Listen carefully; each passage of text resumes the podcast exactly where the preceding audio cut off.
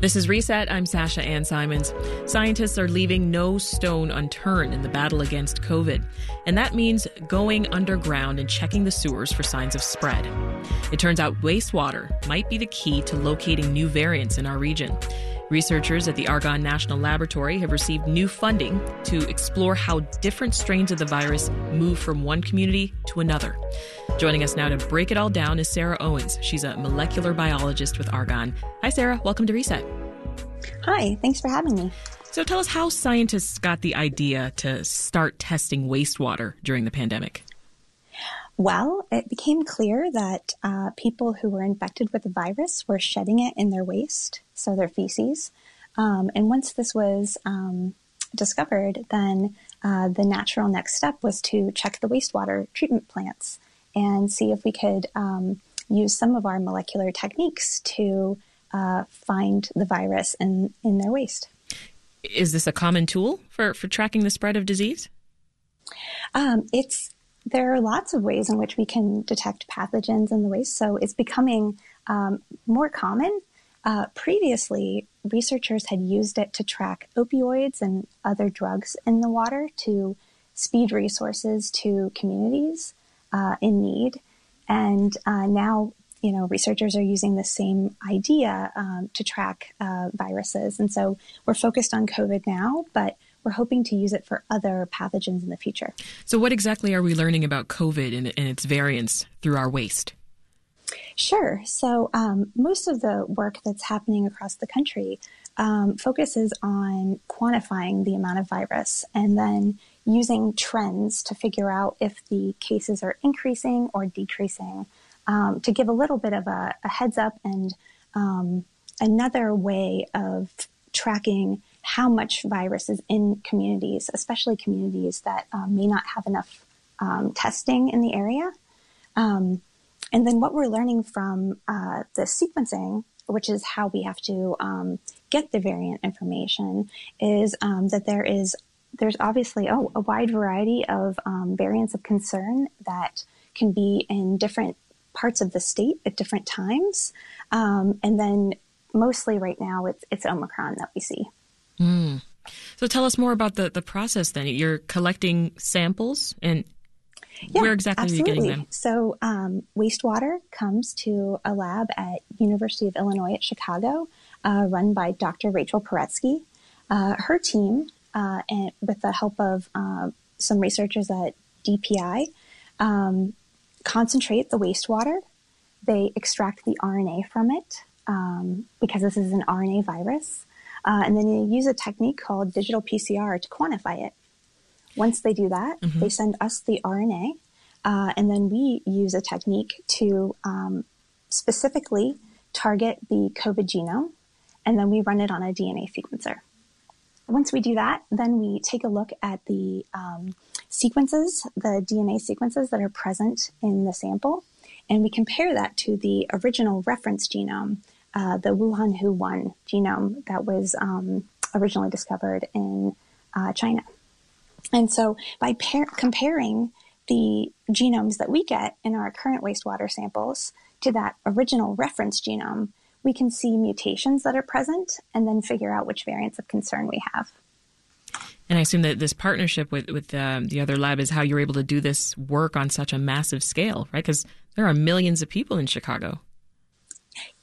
Yes, absolutely. And so um, not only are they um, collecting samples from existing partnerships um, with MWRD, but also from across the state.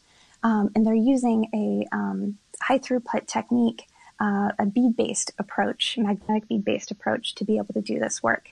Uh, so they're really at the uh, cutting edge of this type of work to be able to do it so high throughput and then send us a large amount of samples uh, so that we can cover both the state and the Chicago area. This is Reset. I'm Sasha Ann Simons, and we're speaking with Argonne molecular biologist Sarah Owens. And she's explaining to us how wastewater could be the key to locating new COVID variants. As we mentioned earlier, Sarah, uh, Argonne just received new funding to study the issue. Can you break down how that money is going to be used? Yes, so the money is being used to cover um, areas of the of Chicago, um, sewers so that we can um, more clearly pinpoint um, some of the trends in the community.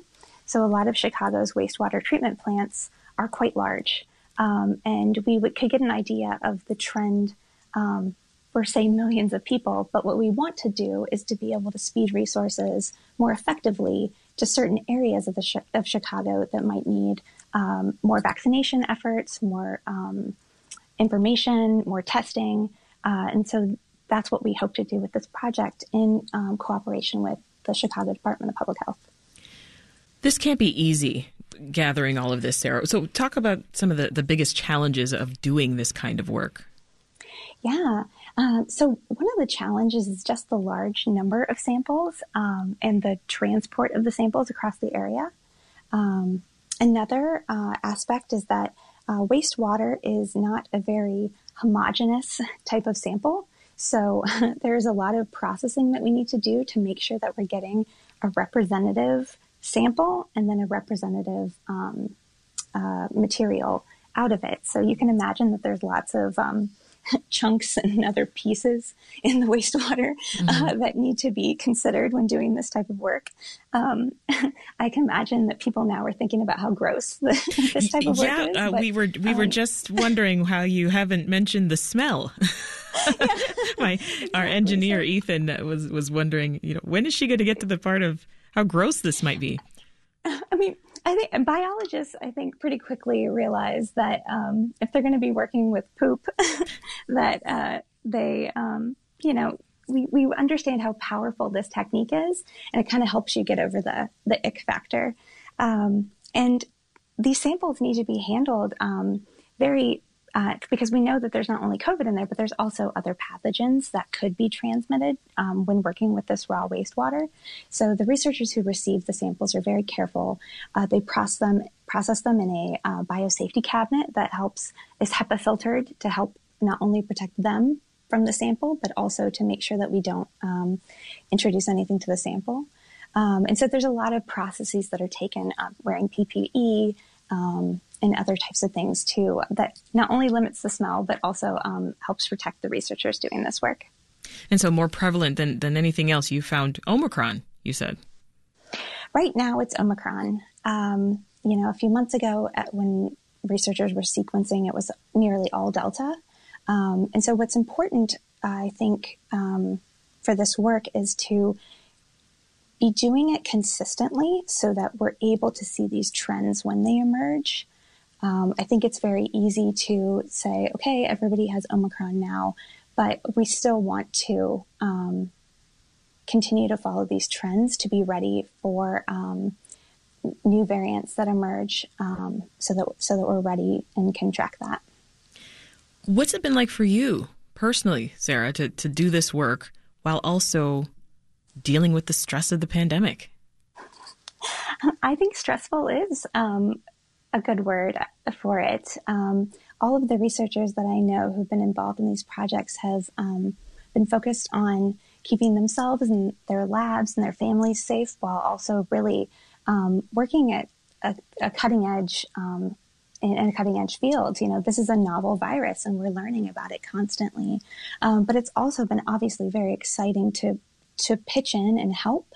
Um, I've appreciated being able to communicate with public health departments and uh, do my piece to be able to help um, hopefully bring this pandemic under control. You just mentioned consistency sort of being key here. Give us some more thoughts on how wastewater surveillance might help in the fight against COVID. Yeah, absolutely. So there's a lot of parts of uh, this the state or the city that um, may not have as much testing or may not have as many people who are um, have access or interest in getting tested. And so the thing that um, this work allows us to do is that people who are symptomatic, asymptomatic, if you're using a toilet, your um, sample is going to, you're contributing to a wastewater treatment plant.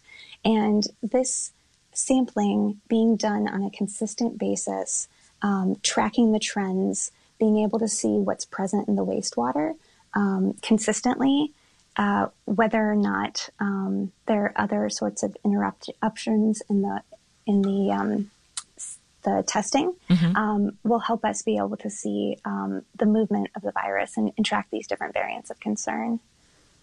So, what's next for you, Sarah? Could wastewater surveillance, you think, be, be useful for future public health emergencies?